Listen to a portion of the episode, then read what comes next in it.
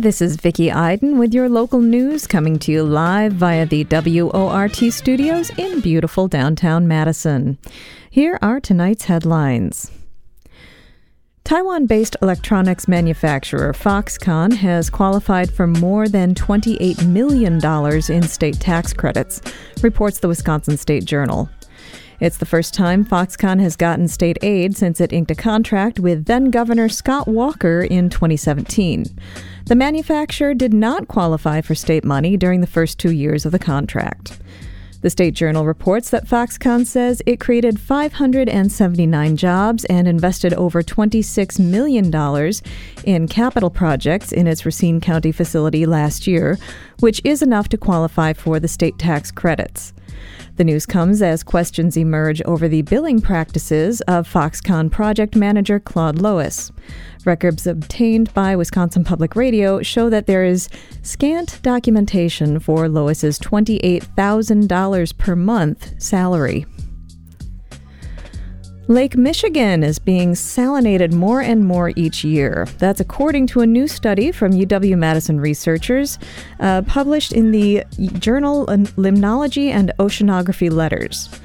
The study used water quality data and computer modeling to measure just how much salt is being carried into Lake Michigan from over 230 different tributaries. And it found that these tributaries are bringing more than 1 million metric tons of chloride, an element of salt, into Lake Michigan annually. That's a trend that's been going up and is projected to increase each year under present conditions. The amount of chloride sits at about 15 milligrams per liter. It would take about 250 milligrams per liter to have catastrophic effects on organisms within Lake Michigan. Road salt is thought to be the largest contributor to salt pollution in lakes. The good news is that the state has been reducing salt use on highway systems over the past several years, and some communities across the state have switched over to other, more effective ways of keeping roads clear, such as brine. Some Wisconsinites are now eligible for assistance paying their water bills. Today, Governor Evers announced an $18 million program to provide help paying water bills for people who make up to 60% of the state median income. If you think you might qualify, call 211 or 1 800 506 5596. A Dane County judge ruled today that Assembly Speaker Robin Vos and Michael Gableman must immediately release public records about a partisan review of the state's 2020 presidential election, the Capital Times reports. The ruling comes in response to a lawsuit filed by liberal watchdog group American Oversight, who have been asking courts to face the duo to force the duo to turn over records about the review for weeks. Should Vos and Gableman refuse to release the public records, the judge ruled that they must appear in court next month to explain they cannot why they cannot release the records. The ruling is another legal defeat for Gableman after the former conservative justice was ordered last month to release the names of the people working on the taxpayer funded election review. The review is currently spending around $40,000 of taxpayers' money each month to pay the wages of those working on the review. Former Fitchburg City Council candidate Shawnica Umis has been charged with the death of Wisconsin Public Media Director Gene Purcell after a car crash in July of this year. The Associated Press reports that data from the airbag control module in her car showed she was going nearly 65 miles per hour in the seconds before the crash, more than 30 miles per hour over the speed limit. According to the criminal complaint, Purcell was riding his motorcycle near the Wisconsin Public Broadcasting Building when the vehicles collided. Purcell became the director of Wisconsin Public Media, which operates Wisconsin Public Radio and Wisconsin Public Television, in 2018. Before serving as director of Wisconsin Public Media, Purcell was executive director of the Wisconsin Educational Communications Board, which worked to oversee most public radio and television stations in the state. Umis has an initial court appearance scheduled for January 6th. Today was the last full day for Milwaukee Mayor Tom Barrett. Tomorrow evening, the outgoing mayor will hand over his powers to the head of the Milwaukee City Council. That follows as Barrett is set to become the United States ambassador to Luxembourg, a 998 square mile country in Western Europe. Last week, Barrett was unanimously approved by the U.S. Senate to fill the post. Before resigning, uh, by resigning before December 28th, the Milwaukee Common Council can approve a mayoral election this spring rather than needing to hold a special election, reports Wisconsin Public Radio. And now on to today's top stories. After a years long investigation, the State Department of Justice has won a judgment against a Madison recycling plant that they say was disposing of hazardous waste. WORT producer Nate Wegehopt has the story. A Madison based electronics recycling broker that formerly handled hazardous waste must pay $90,000 for failing to properly dispose of mercury and seek further environmental monitoring of the facility. The company, Recycling Compliance Specialists, formerly known as Midwest Lamps Recycling, was found responsible for instances of improper handling and disposal of mercury dating back to 2017. Wisconsin Attorney General Josh Kaul announced a judgment against the facility yesterday. The judgment is part of an agreed civil settlement for violating state law dictating the handling and disposal of mercury. Until 2019, Midwest Lamp Recycling was a place where retailers, like local hardware stores, could send light bulbs to be disposed of. That can be a complex process when mercury containing fluorescent light bulbs are concerned. And in terms of what created it, it really is the, you know, the the actual crushing of these lamps that created the waste. So, as you can imagine, different parts, different components go into lamps.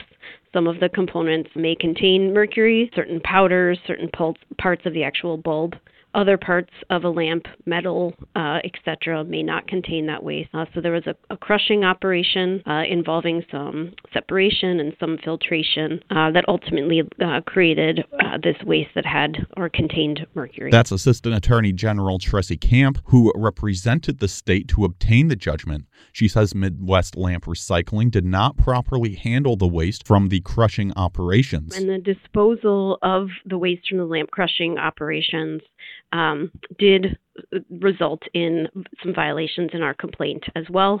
Uh, so the, the mercury containing waste was sent to uh, landfill.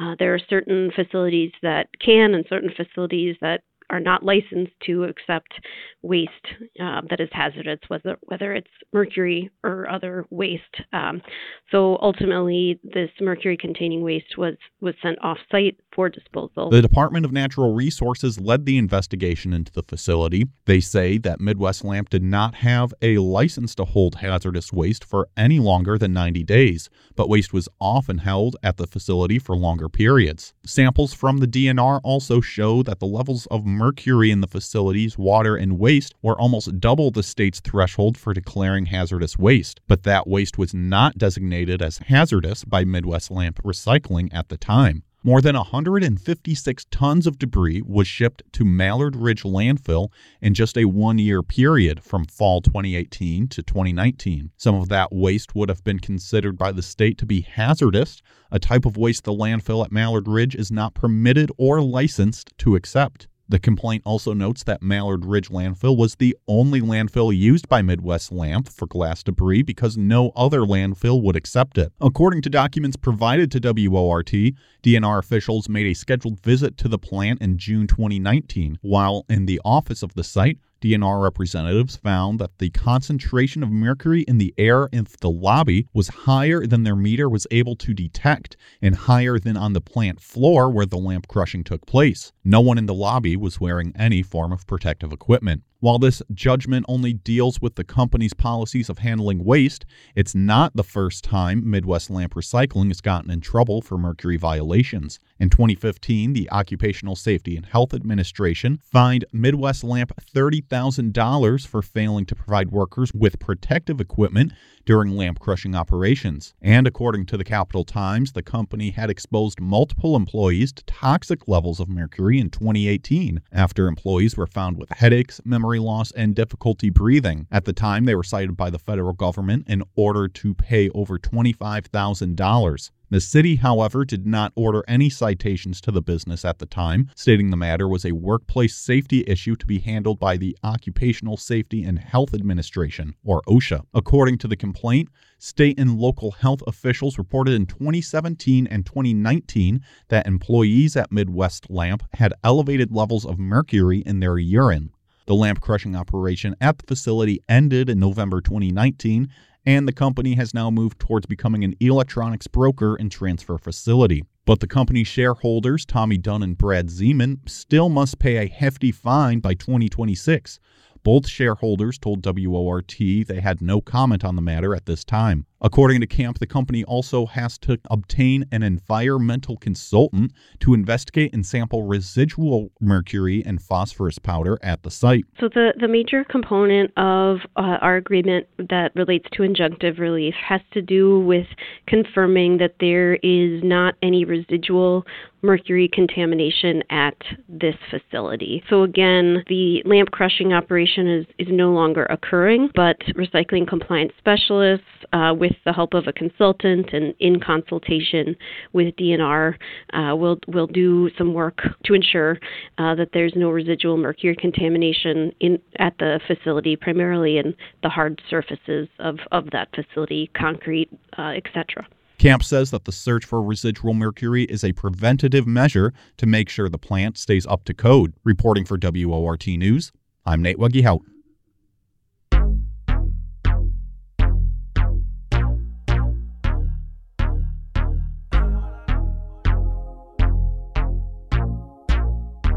Why don't you just listen for a minute? It's now 6:17 p.m. and you're listening to the live local news on WORT.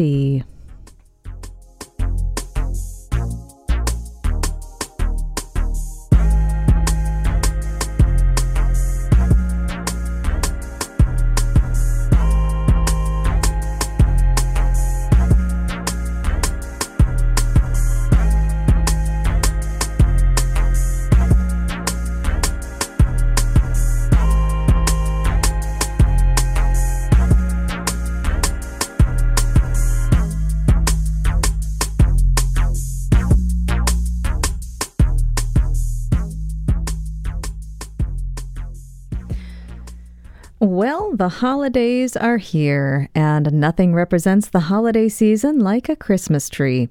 But according to the New York Times, in 2018, 80% of Americans who displayed Christmas trees said they used artificial trees instead of the real things.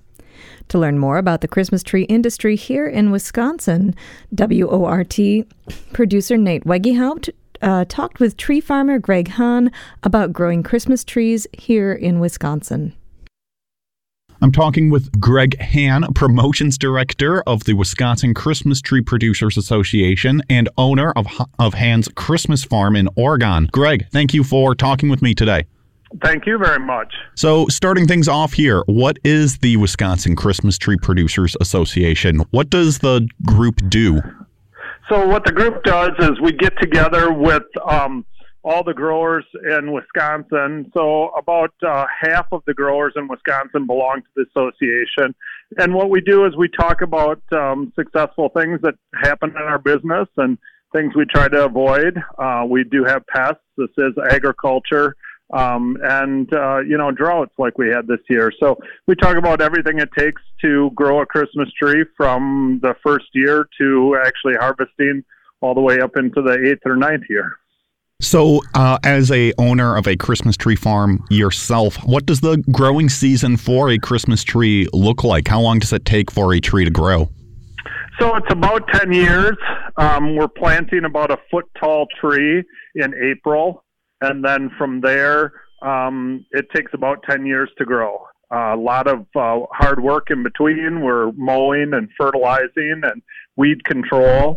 Um, and then, like this year with the lack of rain, we're also watering or irrigating.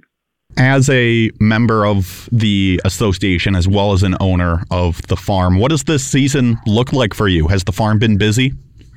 Yeah, we've been very fortunate. Uh, live trees have just become very popular over, and it was even before COVID um, you know, six, seven years ago, the millennials and Gen X's are really wanting to do things with their young families.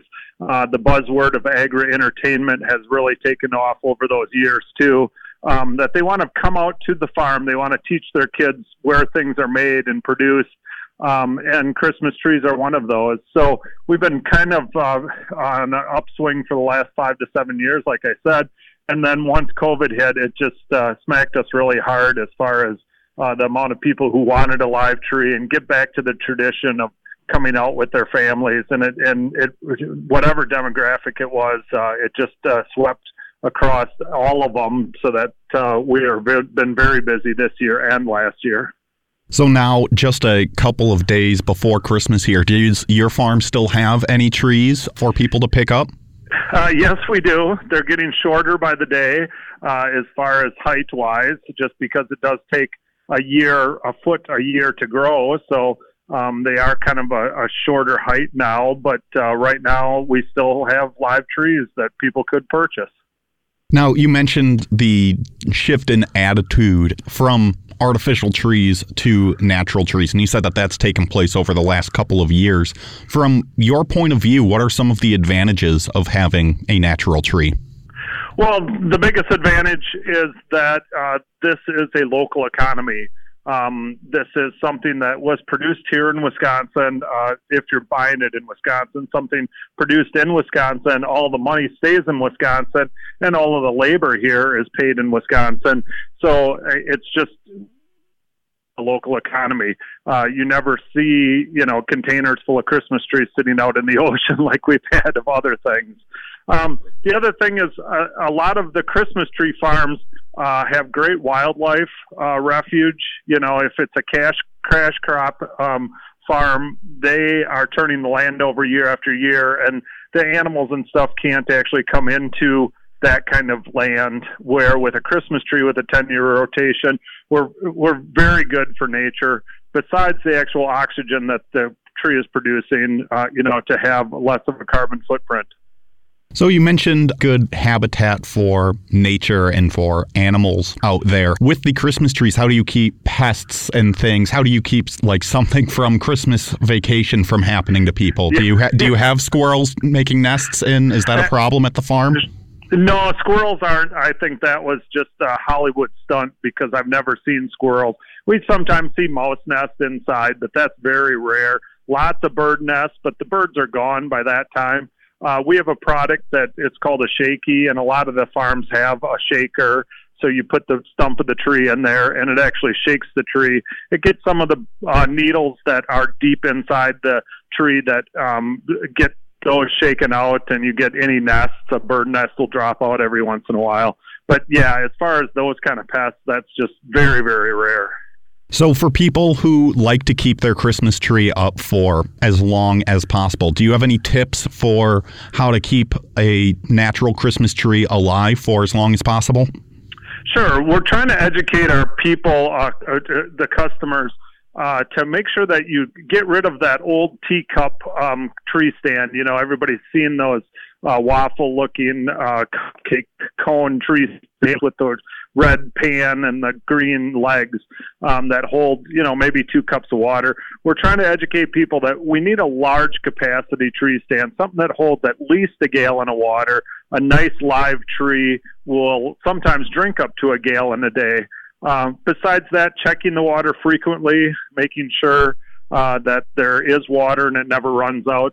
If it does run out, you really should be taking your tree down and doing a fresh cut because just like pruning a limb on your tree, you know, that sap will be coming out very quickly. Now, picture that on a larger cut right at the base of a tree, and that sap runs right down and seals that off within 15, 20 minutes.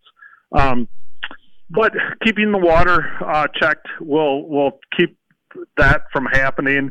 Uh, there are also good products on the on the market now with some research behind them as far as tree preservatives.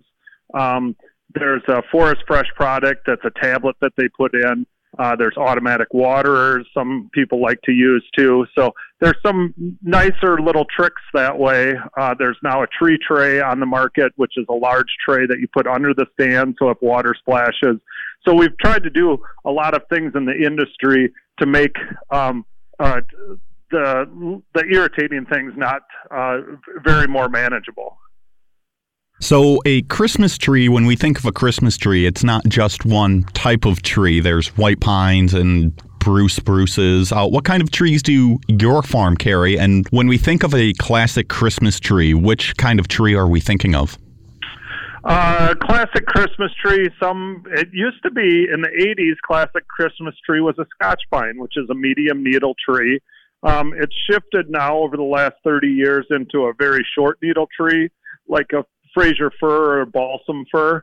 Um, smell sometimes uh, lets people choose what tree they like. A balsam fir has a li- little better fragrance than a Fraser fir tree. Um, so probably now traditional people would, would think of a Fraser fir as that uh, traditional tree. Moving back towards the Wisconsin Christmas Tree Producers Association, I know that you are in charge of the Trees for Troops program. Can you tell me a little bit about that? Yeah, Trees for Troops is a great program. What we do uh, nationwide is they collect trees uh, all over the state, um, and they uh, all over our state, and then all over the nation. Uh, this year, they they gave about fourteen thousand trees to different bases. So those uh, trees are are collected at the growers, then they are uh, distributed down all around the area. And are those distributed to the army bases themselves or to the families or? Uh, to the army bases the families that are in uh, homes um, at the army bases is where it's uh, where they're distributed so, Greg, that's all the questions that I have for you. Do you have any final thoughts on either the Tree Producers Association or on Christmas trees in general? Yeah, it's just wonderful that uh, we see such an increase in live trees. I think it's a great way to start a family tradition. It's also, I think, a great way to start a holiday season for the whole family to come together, pick a tree that's going to be in your home, and uh, it's just a wonderful thing to have live trees. I've been speaking with Greg Hahn, promotional director of the Wisconsin Christmas Tree Producers Association and owner of Hahn's Christmas Tree Farm in Oregon. Greg, thank you again for talking with me today. Thank you so much, and thanks for promoting live trees. We appreciate that.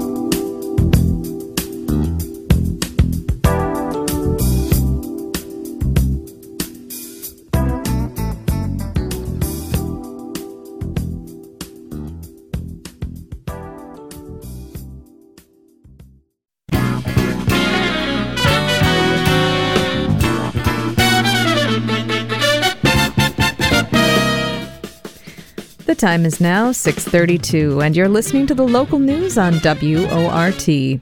I'm your host Vicki Iden. Thank you for joining us tonight. Nurses across the nation are facing increasingly tougher working conditions, with COVID cases continuing to surge and hospitals across the country facing staffing shortages. 8 o'clock Buzz host Brian Standing spoke with Rayna Letourneau, host of the Frontline Nursing podcast, about what nurses need to do. If you were going to make a list of the world's most difficult and most essential jobs, nurses would be at the top of most people's lists. Long hours, difficult working conditions, high stress, and people's lives quite literally in one's hands. Not everyone's cut out for the nursing profession, even under the best of circumstances. But with the healthcare system struggling to keep up with a global pandemic run amok, with healthcare union busting, and a legacy of budget cuts, working conditions for nurses have deteriorated even further. Small wonder, then, that nurses who can are retiring in droves, exacerbating staffing shortages everywhere. Add to that the expanding health demands of a rapidly aging population, and demand for nursing staff has never been higher. The Bureau of Labor Statistics projects the U.S. will need more than a million more nurses to meet demand by 2030. In such an environment, you would expect nursing schools to be overflowing with new recruits. Not so, says Rayna Letourneau, assistant professor of nursing at the University of South Florida and founder of WIRES, Wellness, Intervention, Resources, Education, and Support. Rayna Letourneau joins us now by phone. Welcome to the 8 o'clock buzz. Good morning, Brian. Thank you for having me here.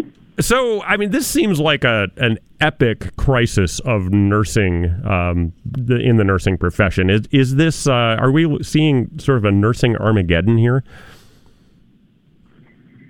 So we are definitely a profession in crisis. Um, I agree with everything that you said in the introduction, and we have an opportunity, I think, to really evaluate what's happening in our healthcare systems and to implement some changes that will that will positively impact us over the long run. And one of the things that in your recent articles you talked about is that uh, there are as many as 80,000 people who wanted to become nurses who couldn't because there weren't enough people to teach them in, in the schools. Tell us about that. How's that? Why is that happening? Well, what's happening is that qualified candidates are getting turned away because we just don't have enough space to be able to to accommodate the students. Um, and this is a problem all across the country right now. The problem is happening because we don't have enough faculty. Um, definitely have a shortage of nursing faculty. Um, we also have a shorting a shortage of clinical placements. And what I mean by that is nursing is a practice profession, and a lot of our training happens in in healthcare settings, and we just don't have enough space in our healthcare settings, which are so complex. Um, we don't have enough space to be able to take our students and our learners and to be able to provide them the education that they need. So, even with uh, all those retiring uh, line nurses, n- not many of them are going into teaching. They're just sort of leaving the profession entirely. Is that what's happening?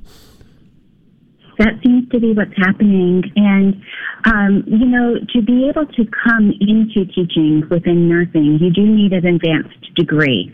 Um, and that would be either a master's or a doctorate in nursing, and we, the people who are retiring don't necessarily have those credentials.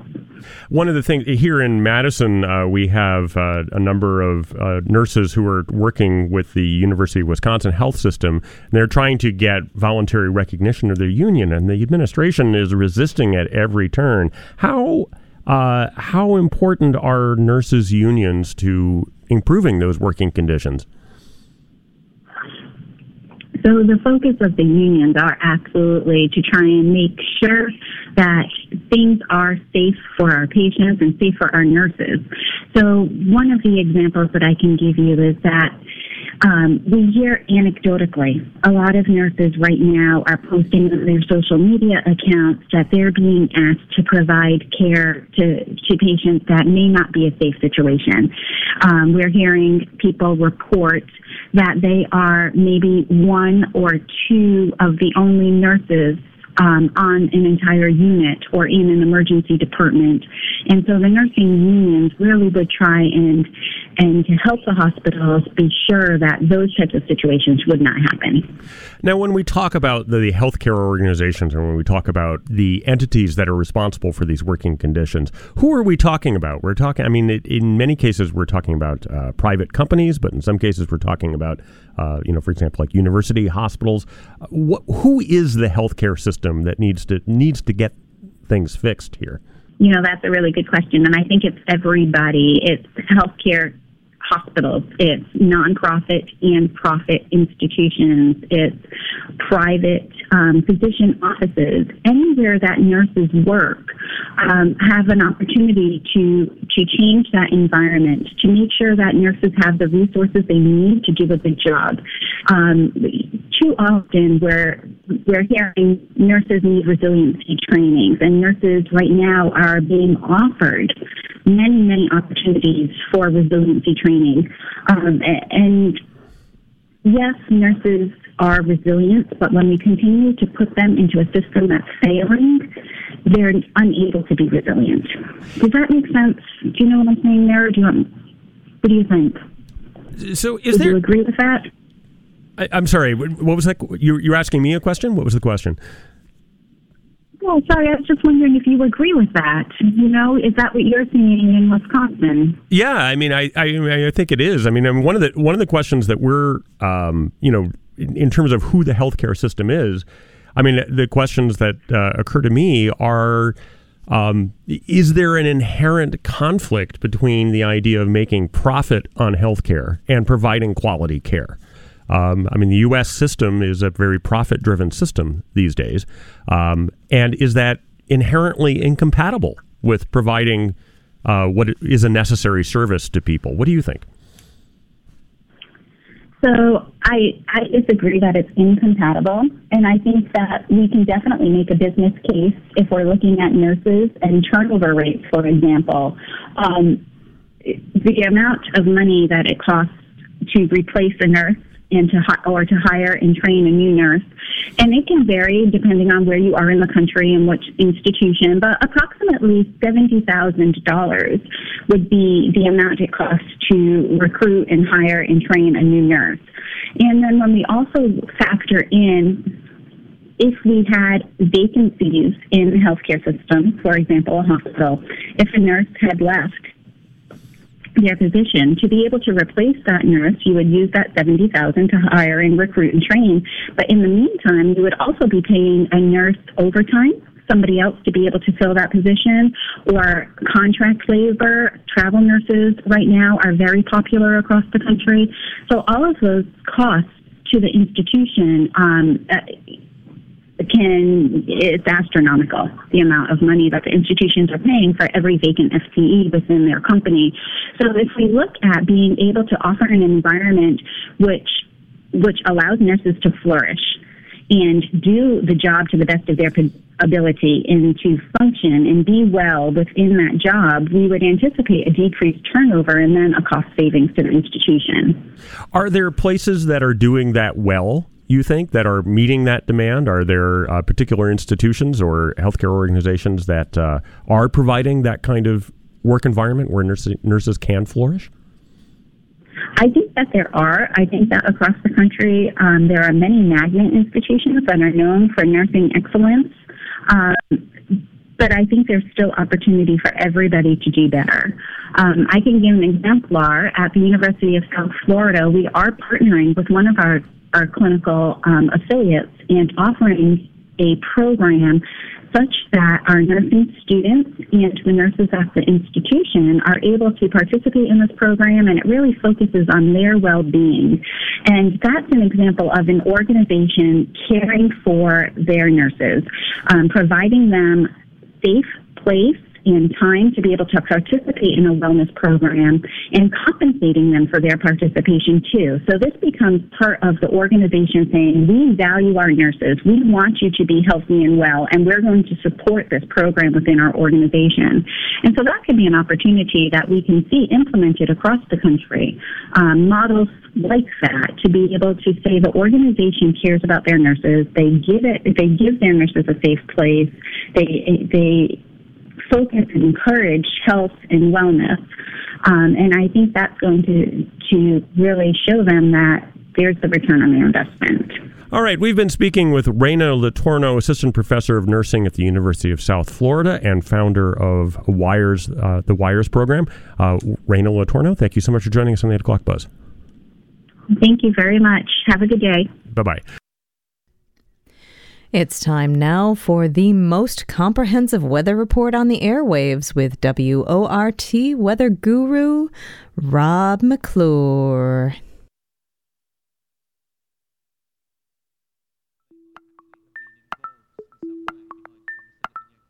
Well, things are a bit calmer this week than they were last Wednesday at this time when we had that squall line flying at us. You might remember at 70 miles per hour out of Iowa.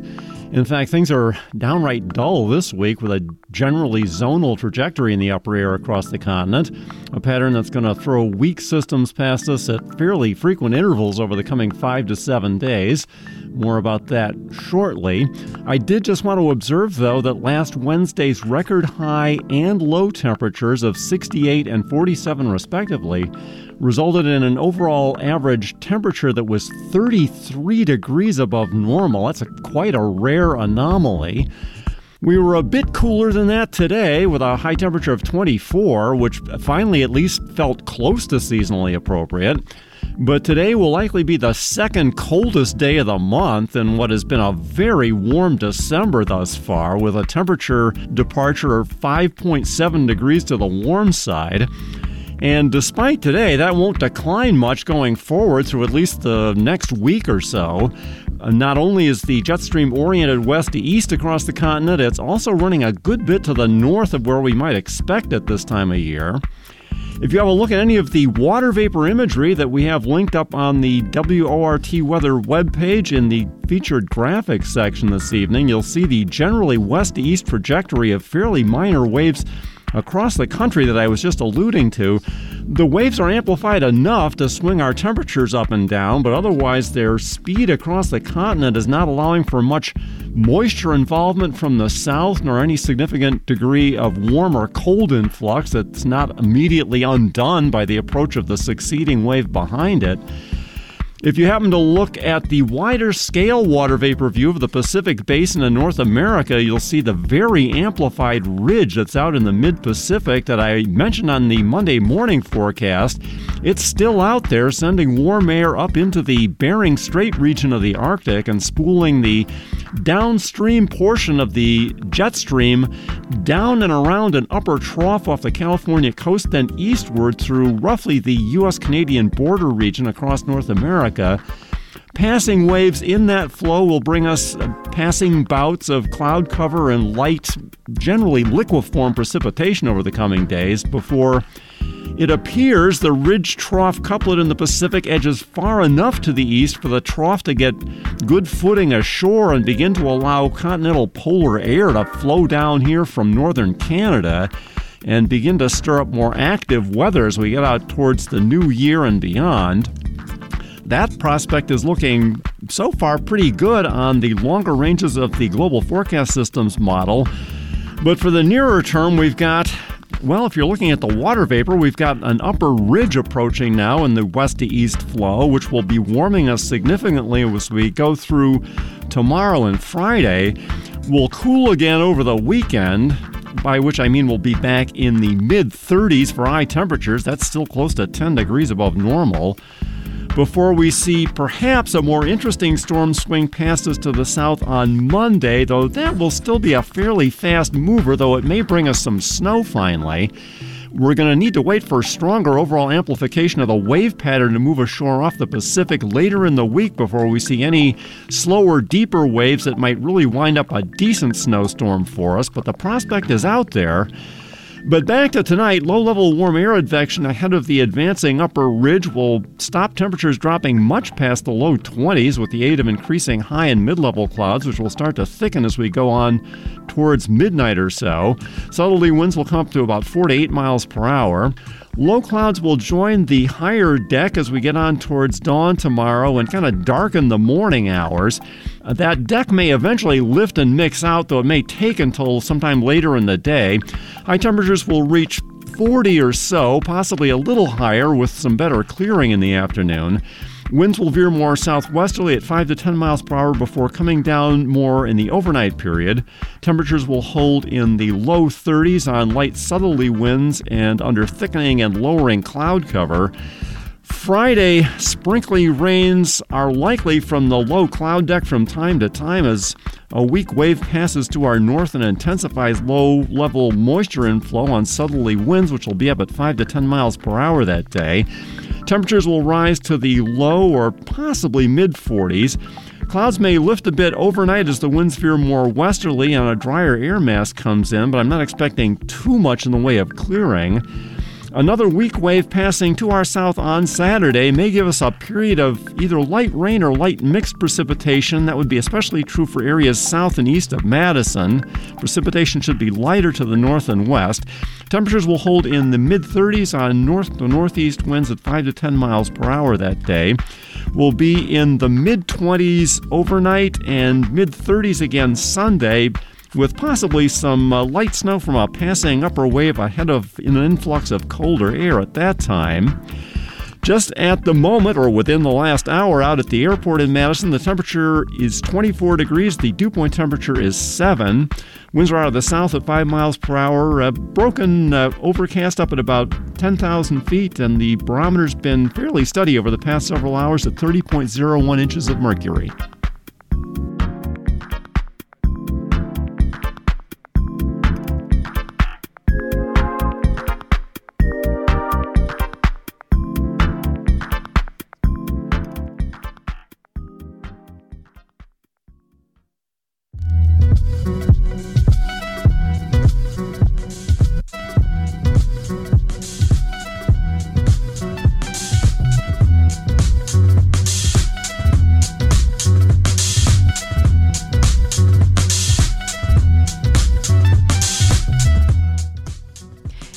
Now 6:49 p.m. and you're listening to the live local news on WORT.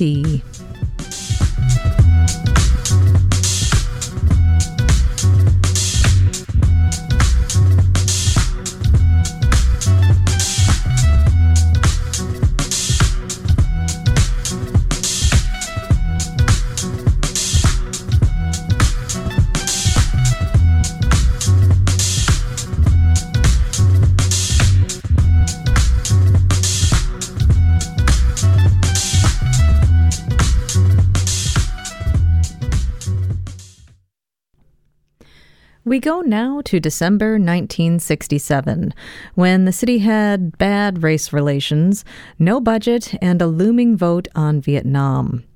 Stu Levitan has the details on this week's Madison in the 60s. All these combined, they melt into a dream. Madison in the 60s, December 1967. A 13 page report from the Equal Opportunities Commission paints a disturbing picture of race relations in Madison, declaring, quote, racial discrimination undeniably exists. It was after a summer sizzling with what it called tension filled incidents with racial overtones that the EOC held a series of public hearings in neighborhoods with large minority populations, hoping to gain some understanding and tamp down tensions. In late December, the Commission issues its report, documenting more than a dozen racial conflicts all over town in 1967, including fights between white and black students from East and Central high schools, vandalism to homes and cars of black families living around Odana Road and Tokay Boulevard, and a white woman picketing the new home of a black family in Sherman Village. The report states that, quote, the problems of housing, disbelief in employment possibilities, and hostility focused on police are the peaks of an iceberg of deeper problems. Their causes lie in the long years of overt and covert discrimination. The Commission explains that, quote, discrimination here is not always direct. It may be very subtle, creating situations where blacks feel, quote, apprehension, anxiety, and lack of freedom when attempting to find housing, employment, or service. The report takes special note of, quote, hostility and distrust of police. Police brutality was cited. Specific incidents revealed that although there were some incidents of actual excessive force, the major portion of the incidents were again of a subtle sort inconsideration, racial slurs, excessive pickups, singling out, lack of an active policy of hiring minority group members which would overcome a past reputation for discrimination, and general denial of the respect for the dignity of the Negro citizen. There is real fear of harassment and retaliation. A serious lack of rapport exists between Madison minority group members and the police. Rapport between the citizens, particularly the poor and minority group members, and police must be established. End quote. The report calls for the active recruitment and hiring of blacks and other minority group members on the police force, quote, to dispel the attitudes created by past actions of the Madison Police Department, along with, quote, intensive and extensive training and education for officers at all levels in minority problems. Noting what it called the, quote, tensions, conflicts, and outright hostility which the public hearings brought out, the report acknowledges that the Commission itself experienced that hostility, both from adult blacks who, quote, expressed pent up anger as a result of their experiences of discrimination, and from young people, both black and white, who didn't trust the Commission and didn't think it could do any good. But the hearings did have one bright spot. It was after the first night that the Madison Police Department changed its help wanted ad in the next day's paper to declare, for the first time, that it was an equal opportunity employer. City government is also in bad shape, ending the year failing at one of its fundamental tasks adopting a budget. The crisis began in September when the Council, which has full authority over the school system, was about to cut $500,000 from the school budget. But 350 angry parents showed up at the council meeting, so the alders restored the money, but now needed to pay for it. Mayor Otto Festge, who had raised the tax rate by five mills in his first two years and didn't want to raise it any more, proposed a $9 vehicle registration fee. But there were questions about its legality so the council rejected the fee. Then it thought about a property tax revolt and reversed itself and adopted it. But the legal questions had not gone away and needed a legislative fix, which the city got, pending readoption of the fee. So, earlier this month, Festge asked the council to adopt a comfort resolution, stating it intended to establish the fee at its next meeting the mayor had to break an 11 to 11 tie to get the resolution passed. To prove they meant it, the council also directed City Clerk Eldon Hole to issue tax bills with a 48 mill rate, reflecting the added school spending and the auto tax revenue. Hole sent out the notices, and people started making payments. So when the council meets on December 28th, it knows it has to adopt the wheel tax ordinance but Alder Milo Flayton, who strongly supports the fee, is absent, as are two anti fee alders. The vote is 11 to 8 in favor, one vote short of the 12 needed. The city has thus rejected a revenue source that it included in its budget. Festge pleads with the eight opponents to move for reconsideration and change their vote. None will. The budget, which has to be balanced, is a half million dollars out of whack. And with the tax bills already sent, the city can't raise the mill rate. Only one thing to do. By a vote of 18 to 1, the council rescinds the adopted budget in its entirety and refers everything to its meeting of January 12th. Anti war activists were more efficient than the city, easily obtaining the signatures needed to place a referendum on the April ballot so city residents can vote on whether the United States should get out of Vietnam. With about 350 volunteers canvassing, the group Madison Citizens for a Vote on Vietnam collected 8,400 signatures, almost 2,000 more than needed. Residents will get to vote on the statement, quote, it is the policy of the people of the city of Madison that there be an immediate ceasefire and the withdrawal of United States troops from Vietnam so that the Vietnamese people can determine their own destiny. If a majority votes yes, it will become an adopted city resolution without further action by the council. And the greater Miffland neighborhood could soon be getting the second tallest building in Madison as the Plan Commission gives developer Don Hovde a conditional use permit for a 17 story, 131 unit student apartment building just west of Broom Street between Dayton and Johnson Streets. Construction of the $2 million project is expected to begin in June. And that's this week's Madison in the 60s. For your award winning, vaccine taking, mask wearing, listener supported WRT News team, I'm Stu Levitan.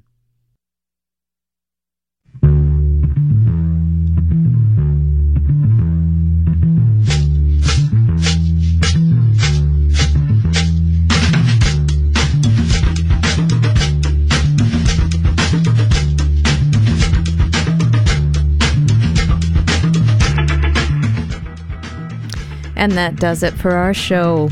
Thanks for listening to WORT's live local news at 6 Monday through Thursday evenings. Special thanks to feature contributors Brian Standing, Rob McClure, who will be back for our next broadcast, and Stu Levitan. Chuck Kademan engineered tonight's broadcast. Nate Weggehelpt produced this newscast, and Charlie Pittman is the news director at WORT. I'm your host, Vicki Iden. Happy holidays, everybody. Stay up to date with the WORT Local News Podcast. You can subscribe on iTunes Podcasts, Spotify, and wherever else you get your podcasts. Up next is Query, followed by This Way Out. Have a good night.